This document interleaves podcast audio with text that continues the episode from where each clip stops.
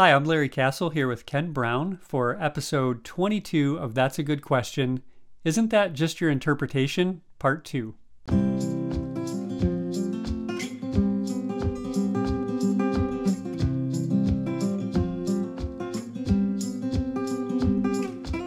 Well, welcome back. Today we continue a topic that we started last week. We were answering the question, isn't that just your interpretation? And we talked about last episode that contrary to what many people think, interpreting the Bible is not the same as simply expressing your opinion on the matter. You know, what does this mean to me? So, sort of thing. We use the that's just your opinion and that's just your interpretation often in the same way as if there's no difference. But Pastor Ken, you laid out some important points that provide a more solid basis for our interpretation of the Bible. Can you remind us what those are? Well, we made the point that there's a great deal of subjectivity with many of our opinions. We often express our opinion based on how we feel about something or how something has struck us in the moment. I use the example of the presidential debate, which happened a couple of weeks ago, and folks judging who won based on kind of nebulous factors like looking presidential or turning in a so-called commanding performance. After all, what looks presidential to one person is not necessarily the same as what looks that way to another. But with interpretation, and especially we noted last week with written communication like the Bible, the subjectivity can be removed and you can take a more objective approach. You can look at it, you can analyze it according to some rules of interpretation. And because it's written, you're not influenced by factors like how does the person look or do they have a pleasant speaking voice? So we offered some rules of interpretation that all of us use all the time in all of our communication, but we just don't always realize that we're using those. And if those rules are applied to interpreting the Bible, then it will not be like an opinion where you just go with how it strikes you. And I made the statement that the reason that we have so many interpretations of the Bible is it's not because God has written it in a way that makes it hopelessly obscure, but rather because we don't all play by the same rules. Whoops, got to unmute yourself. That's one of the rules. That's not one of the rules. So you offered the rules last time that, and they make good sense. And they are, first of all, a text cannot mean what it never meant. Secondly, all texts are not alike. And then thirdly, a text can only have one meaning. So if our viewers didn't see that episode, any of you at home, I encourage you to watch it. It explains what each of those are in detail. But it's good that we have these rules to guide us in our interpretation so that it's not just wide open to mean whatever someone wants it to mean or feels like it should mean or is comfortable with. But the question then some might be asking is, how do we know these are the rules that we should follow? I mean, why can't someone else come up with their own rules of interpretation that are just as valid? Hey, listen, if a mail-in ballot is received by Election Day, then the rule should be that it counts. Wait. We're talking about ballots and elections here? Is it just, you can't get this off your mind? What are you talking about? Well, you ask, how do we know what the rules are that we're supposed to follow? And I'm trying to tell you. But you're telling me rules about elections and ballots, and I'm asking you rules for interpretation. So you're assuming that the speaker, in this case you started that portion of our dialogue, you're assuming that the speaker or the writer's intention should control the meaning then? Yeah, you've got to assume that, otherwise we won't be able to communicate meaningfully. Well, and of course you're right. And for our viewers, I'm now reverting back to some semblance of sanity, as I was obviously changing the context of the conversation between Pastor Larry and myself to make the point that what we said last week about the author's intended meaning being controlling, and I'm making the point that rule is a given. To use the fancy term, it's a transcendental. That is, it must be assumed to be true, Otherwise, you cannot communicate at all. So when Pastor Larry assumes that the speaker's intended meaning should be controlling, he is, of course, right. We all assume that without even thinking about it. And I don't have the right to change his meaning later. When he asked me about rules in the context of interpretation, I don't have the right to go and talk about rules in the context of something else, like an election. So I don't have the right, none of us has the right to change the speaker's or writer's meaning after the fact. And if I can do that, it causes all kinds of chaos in determining what any communication means, including what the Bible means. Yeah, so I see what you did there. So you're saying that these rules, like the ones that we talked about last week, a text cannot mean what a text never meant, and texts only have one meaning. These are rules that if you don't adhere to them, then you really can't even communicate. That's exactly right. And that's how we know they are valid rules, not just rules that I made up or some other people made up. In answer to your earlier question, how do we know that these particular rules are valid? Why can't somebody else just come up with their own? These are valid, and they're even necessary, because you cannot communicate at all if you don't follow them. In fact, you can't even communicate to refute these rules without, in fact, following them. And that's why they're, as I said earlier, a given or transcendental. Communication is impossible without them. And the reason these rules are valid and necessary is because God created human communication this way. It's a given. I mean, think about it this way. Consider God communicating with Adam and Eve, the very first humans. They didn't go to school to learn how to interpret what he said. They just did it. And they abided by the rule of authorial intent. The meaning is the speaker's or the writer's meaning. So when God said, you're not to eat of the tree that's in the midst of the garden, they knew that was the meaning. And they interpreted it in its context with the speaker's, that is God's meaning as the controlling one. They couldn't make up their own. So authorial intent is woven into the fabric of human communication from the very beginning, and we're not able to communicate apart from it. We had a young man in our church recently write to our pastoral staff, to you and me and our other two pastors, and ask this question. What is our objective standard to know when something should be taken literal, or he said metaphorically, that is, take it to represent something else? And my answer to him in that email was something similar to what I'm saying here. I said this to him: we need to remember that literal interpretation is both foundational and controlling. I said it's foundational in that the first communication ever exchanged among humans had to have been literal, as Adam and Eve would not have known to what to compare or liken or symbolize at the very beginning. So they couldn't make something metaphorical without first foundationally understanding what God was communicating and what they were communicating to each other literally. The first recorded words of God to humanity are in Genesis chapter 1, verse 28. God blessed them and said to them, "Be fruitful and increase in number, fill the earth and subdue it, rule over the fish in the sea and the birds in the air and over every living creature that moves on the ground." Now, when hearing that, Adam and Eve are not having to decide at that point whether being fruitful means growing apples on their bodies or some such. The initial communication they received and they gave had to be, in the very nature of the case, literal. It's only after you've established literal meaning that then figures of speech and symbols can be introduced. So literal interpretation is foundational.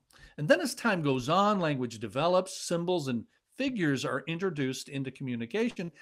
But then there's the second thing: literal is still controlling.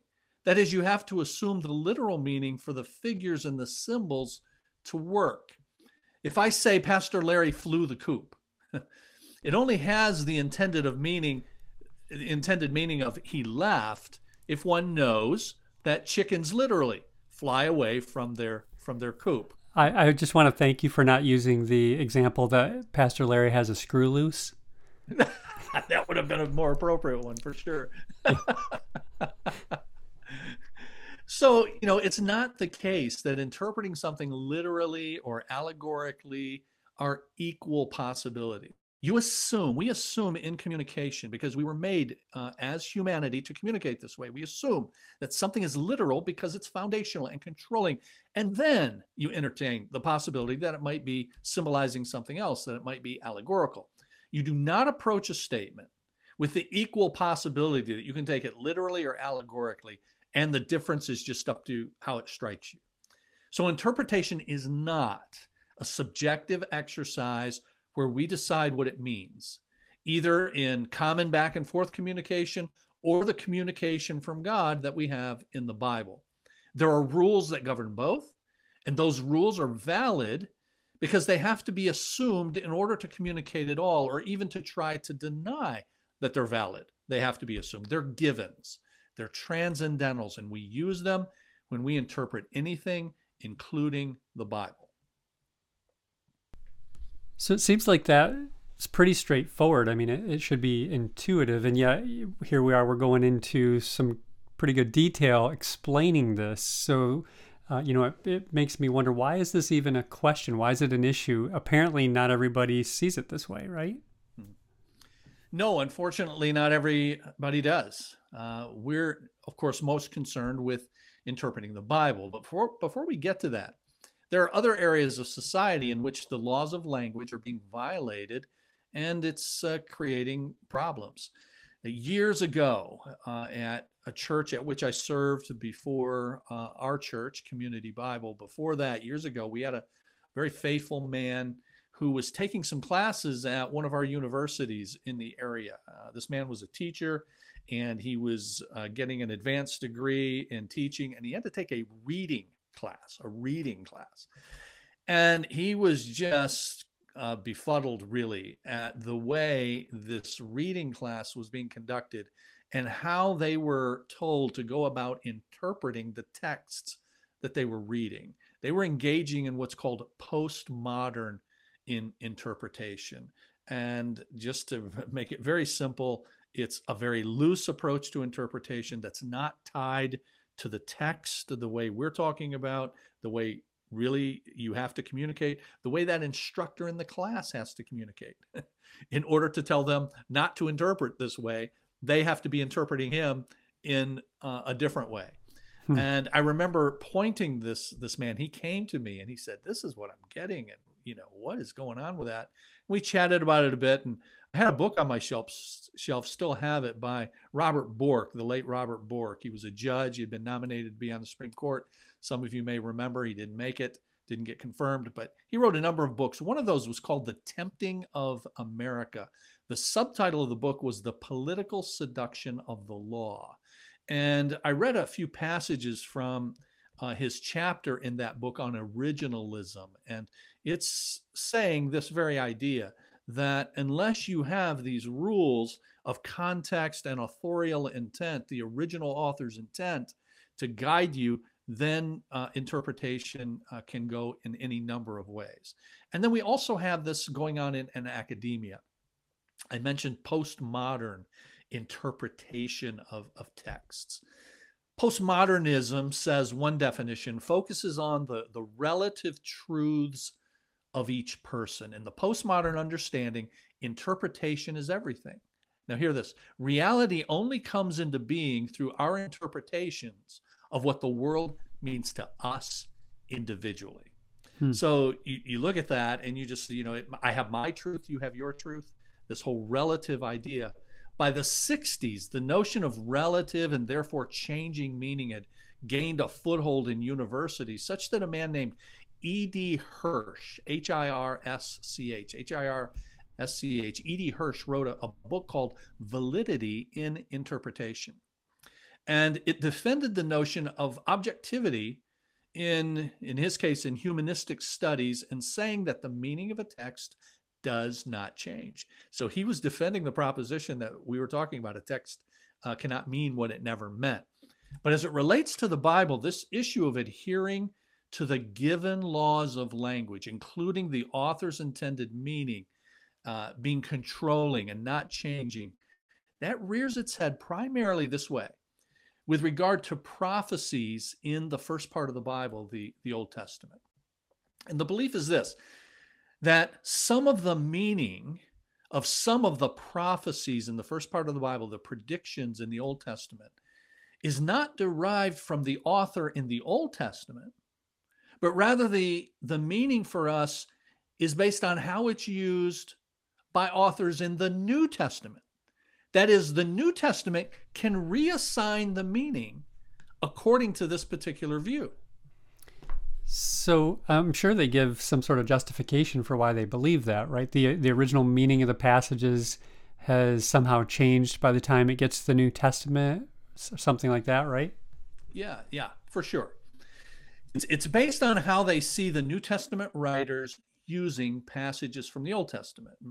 Those of you familiar with your Bible, you know, if you read in your New Testament, you often have quotations from the first part of the Bible, the Old Testament. You have allusions to the first part of the Bible. And so this has to do with how they see the way the New Testament writers use passages from the Old Testament. And when they see the New Testament writers quoting and applying a passage in a way that's not the same as the context of the original Old Testament writer, many of them conclude that that means there's now a new meaning given to us in the New Testament. Mm-hmm. Remember last week that I said that every book of the Bible has two authors, God and the human author. And if you separate their intentions, that there's the intended meaning of the human author and there's the intended meaning of God as the author, if you separate those, you run into trouble. Well, that's what I was referring to, this very thing now, where God apparently had a larger meaning that is now disclosed to us in the way it's used in the New Testament. That's the idea. You know, because the Bible is, in fact, unique in its origin, because it's written by humans, but it's ultimately from God, that's unique, then many conclude that it's also unique in its interpretation, that you have special rules of interpretation that have to be applied to the Bible that aren't applied to anything else, that these given laws of interpretation that just go with the nature of the case for humanity to communicate, that those given laws of interpretation do not apply across the board to the Bible. Now, I want to try to delve into that a little bit, but I want to acknowledge my indebtedness for what follows to Dr. Mark Snowberger, Detroit Baptist Theological Seminary. Many of our listeners are familiar with him. He's, in fact, teaching a class for us midweek on Thursday nights right now and has been doing that for several semesters for us. But he had a series of short articles on the subject. And in turn, in his articles, he acknowledges his dependence in part on our mutual theological mentor, the late Dr. Roland McCune of DBTS. Dr. Snowberger comments on the problem with finding a deeper meaning, God's meaning, beyond the original authors. He says, the Bible, since it's written in a normal manner with respect to grammar and syntax and genres and figures and so on, it contains no additional hidden meanings that were missed by the original writers and readers who were using standard grammatical and interpretive methods. A statement made in the Old Testament had precisely the same meaning to its immediate readers that it has to its modern readers. True, later revelation, the New Testament, often clarifies or expands what was known by earlier revelation, but it never divulges hidden messages that were unknown to the original communicators, much less those that re-signify, reassign meaning to the text. In the words of one scholar, the moment we admit the principle that portions of Scripture contain a double sense, we introduce an element of uncertainty in the sacred volume, and we unsettle all scientific, objective interpretation. Who knows, says Dr. Snowberger, perhaps the plain meaning of the precious New Testament promises of things like eternal life and heaven and eternal reward are one day going to yield to some new meaning that rises to replace it. Just to show that there really are people who believe that what God said in the first part of the Bible, the Old Testament, is not really going to happen as it was promised. And friends, our viewers, there are many, many people who believe this, many, many good people who believe this. One of them says this, quote, "The promises of God are never an announcement of what God has irrevocably determined to do. Let me say that again. The promises of God are never an announcement of what God has irrevocably determined to do, but only of what he will do in certain circumstances. If this makes prophecy seem very uncertain, I am very sorry, but I cannot help it, for it is the way that it is, says that author. That's a little unsettling to consider. So what are some of the areas of the Bible where this shows up and makes a difference in how we understand what God has promised? And what are some examples of this? Well, Dr. Snowberger points out that many end up creating new linguistic options that the original author just demonstrably, just obviously never intended. So, for instance, after God clarifies at length and with unequivocal specificity that Abram's biological seed would be eternally plentiful, that's in Genesis chapter 15, Genesis 15 verses 2-5. God clarifies at some length and with unequivocal specificity, Abram's biological seed is going to be eternally plentiful. It's not possible for a modern interpreter now to allow that explicit denotation to fall away in favor of a quote, greater seed and a greater Israel that kind of supersedes the specific and literal promise made to Abram. Something that Abram did not have in mind on this particular historical occasion in Genesis 15 when God made this promise to him. But that's how many interpret God's promise to Abram. Similar fashion, after God invites Abram to walk back and forth through the land of promise in order to establish its parameters, its precise length, its breadth, and its contours, it's not possible then for this explicit denotation to fall away in favor of a, quote, greater land that Abram did not have in mind on this particular historical occasion. And then likewise, when the prophets dedicate dozens of chapters in the Old Testament to exulting about millennial blessings, the future kingdom blessings, and these blessings are geological, and they're zoological, and meteorological, and agricultural, and medical, and political, and sociological, and on it goes, it's simply not possible for the modern reader to reassign meaning to these as merely spiritual blessings rather than the physical blessings, material blessings that they are in their context. So you said earlier that sometimes the New Testament writers do quote and apply a passage in a way that's not exactly the same as an Old Testament or the original writer was doing. So if we're not to conclude that they've now assigned a new meaning to that text, then how do we deal with those kinds of passages? Well, first, let's be very clear that we have to approach anything we read, anything we hear, anything we're interpreting with an understanding that this is how language works. And so because of the nature of language, we are not going to succumb to the temptation to make an exception and say, well, this passage from the Old Testament now means something different or something even more than what it did when it was first written. And the reason that we're very zealous, we should be, to maintain these principles of the given laws of language, these transcendental laws of language, is because we don't want to fall into what I quoted earlier, where the writer says God's promises are not what God has irrevocably determined to do. I mean, the truth is the promise of land to Israel and the promise of a biological seed to Abram that's going to be eternally plentiful, and the promise of a literal kingdom of almost Eden-like conditions that we've been talking about over the last few weeks on Sunday mornings in our study of in the book of Revelation. All of these, indeed, are unconditional promises of God, and he will irrevocably do these. Yeah. In the New Testament, speaking of some of these promises to his people Israel, in Romans chapter 11, verse 29, quote, God's gifts and his call are irrevocable. So we do not want to concede that something God has promised will not happen in the way he promised it. And that's because if you use some special method to interpret the Bible rather than the given normal laws of interpretation, then one, it makes the meaning of Scripture really unavailable to everybody who's not apprised of the special method of getting at the meaning. And secondly, it really can call into question the integrity and the authority of the Bible itself if these promises can be given, but they're actually not going to be fulfilled the way they were given. That's good. So in the time that we have left, could you maybe flesh out for us how these two approaches look when used? How do they work?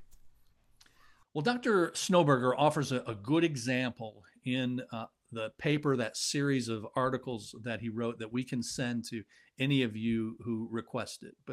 But quickly, here's an example that he uses in the New Testament, Matthew chapter 2, Matthew 2, verses 15 through 18. Matthew quotes in those four verses, he quotes two Old Testament passages, one from Hosea chapter 11, another from Jeremiah chapter 31. Now, neither of those Old Testament passages are predicting anything. If you go and look at those passages, Hosea 11 and Jeremiah 31, you'll see that they're just narrating something that happened at the time that those two prophets wrote. But you come to your New Testament, here's Matthew saying that events in the life, the early life of Jesus and of Mary and Joseph are, quote, fulfilling those passages.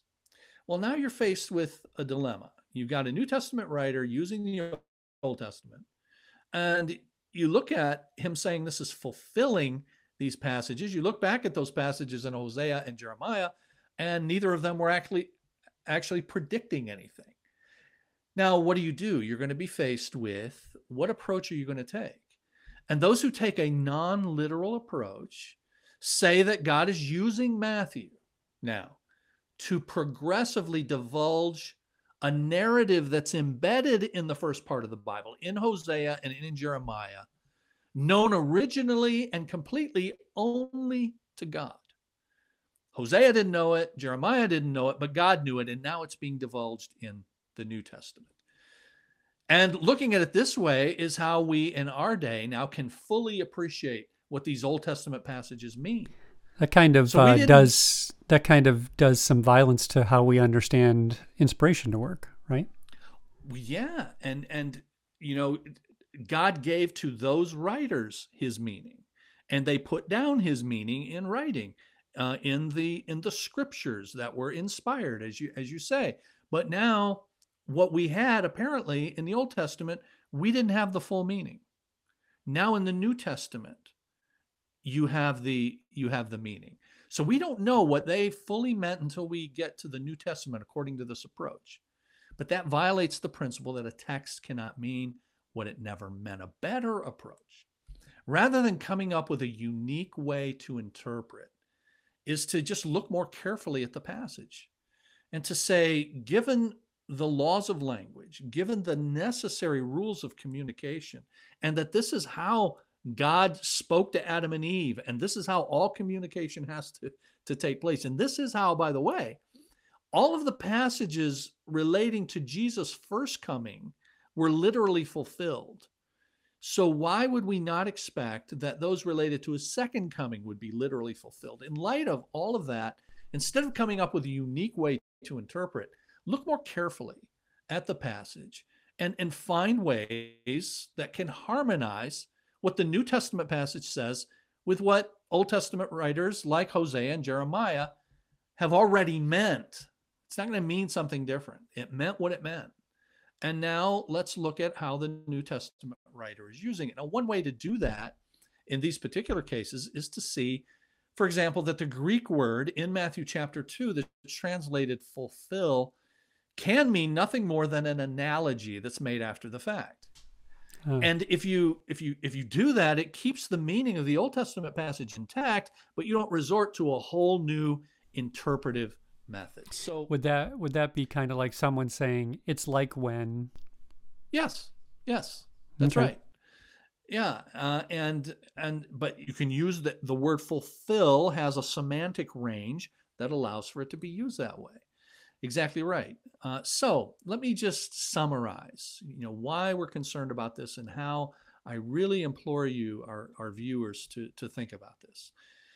People who spiritualize, who allegorize the Bible, they believe that the New Testament writers sometimes violate the received, given, transcendental laws of language. And they believe that the New Testament writers are allowed to do that because they were inspired. So back to what you said, Pastor Larry, this is a different view of inspiration, a different understanding of what that means, because in their approach to inspiration, they separate the meaning of the divine author and the human author. Mm, yep. And so in doing that now, the New Testament writers have this latitude. And under inspiration, they can now use the Old Testament promises in ways that would have been foreign to the Old Testament writers. So those who believe this do that. They believe that the New Testament writers have liberty to do that because they are writing under inspiration. So all of the normal rules are suspended of received, given, transcendental laws of language. I don't believe that. And I just, to be perfectly direct, I don't think that you should too. It just creates all sorts of havoc and creates the problems that I mentioned earlier about the integrity and the authority of what God has promised. He's really going to do the things that he said he's going to do in the way he said he's going to do them. So that means you need to decide if you believe that the Bible offers an entirely new interpretive method that's not found anywhere else. I mean, that's really what happens here in the way our friends, and I say friends, good people, but the way they interpret the New Testament writers' use of the Old Testament, it amounts to an interpretive method that you couldn't use in our conversation here. You couldn't use in writing an email to someone. You can't use anyplace else. So, dear viewer, you need to decide, do you believe that that is what the Bible does? I don't believe it does for the reasons I gave. The nature of language, the way God made humanity to communicate, the fact that he communicates his meaning through the human author, and that meaning of God's and the human author is one and the same meaning, and God does what he promises as he promised it. I recommend Dr. Snowberger's series of articles that we've got combined in one PDF, and we'll be happy to send that to any who ask for it. I think we'll actually, we'll be able to tag that. If you're listening on a podcast, I don't know that we could tag it on that, but if you go to this episode on our website, it will be right there as a link to download right next to the episode window where you watch it. So great. Well, thanks, Pastor Ken, for these 2 weeks. I hope you at home have found this very helpful, very important subject, as it really underlies how we understand the Bible, how we approach it, and are able to then understand what God has said to us. So want to remind you of resources that are available to you. Pretty much everything we offer. If you don't know where to look on YouTube or Facebook or podcast apps, if you go to cbctrenton.com, like you see on your screen right there, you'll be able to find any resources that we've produced. And then as well, just a reminder, if you follow our page on Facebook, or if you go to our YouTube channel, all of these use the handle @CBC Trenton. You can subscribe there. You can even hit a little notification bell, and it'll let you know when our new episodes come out. And then a lot of times when we have events and things, we'll put those on our the other social media channel we have, which is on Instagram. So any of those three places you can follow us. And we are glad that you tuned in this week to listen again, hear the conclusion of this. And we hope we'll see you in the next episode. If you have a question you'd like us to consider, you can send that in to our email address, info@cbctrenton.com, or text it to us at 97000.